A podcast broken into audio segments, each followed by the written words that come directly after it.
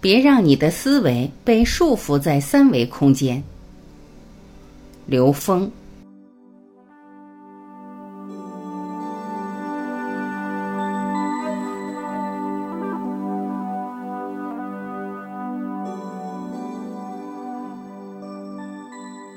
人类对三维空间的依赖，构成了整个科学发展的启蒙。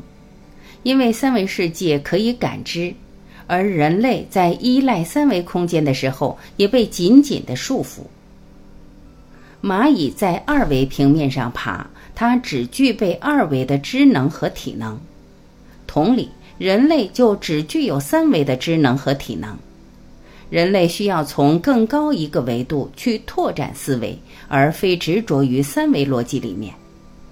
我们走迷宫的时候，没有撞墙，是不知道自己走错的；但如果把迷宫画在纸面上，就很容易发现自己走错了。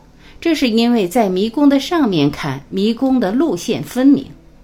现实中，每一个人都在走一个三维迷宫，没有人知道明天会发生什么。而能跳到第四维观察的人，就对未来有更敏锐的直觉。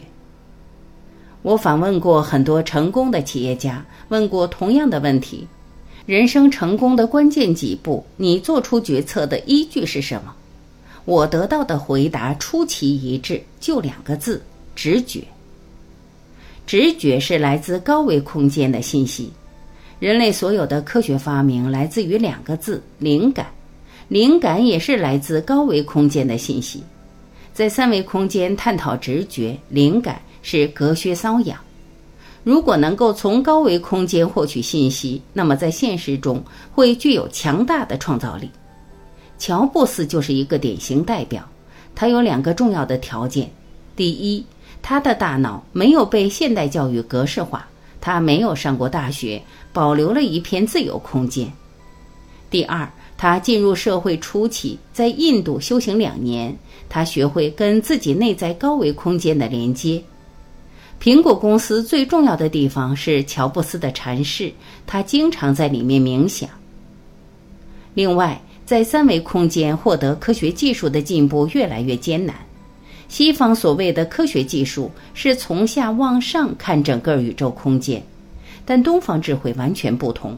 东方智慧是从上往下看。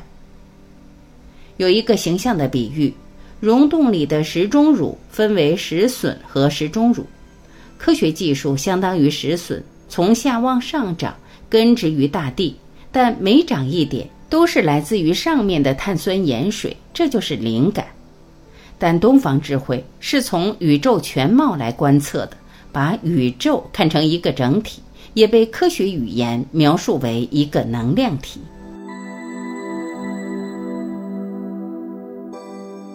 感谢聆听，我是晚琪，再会。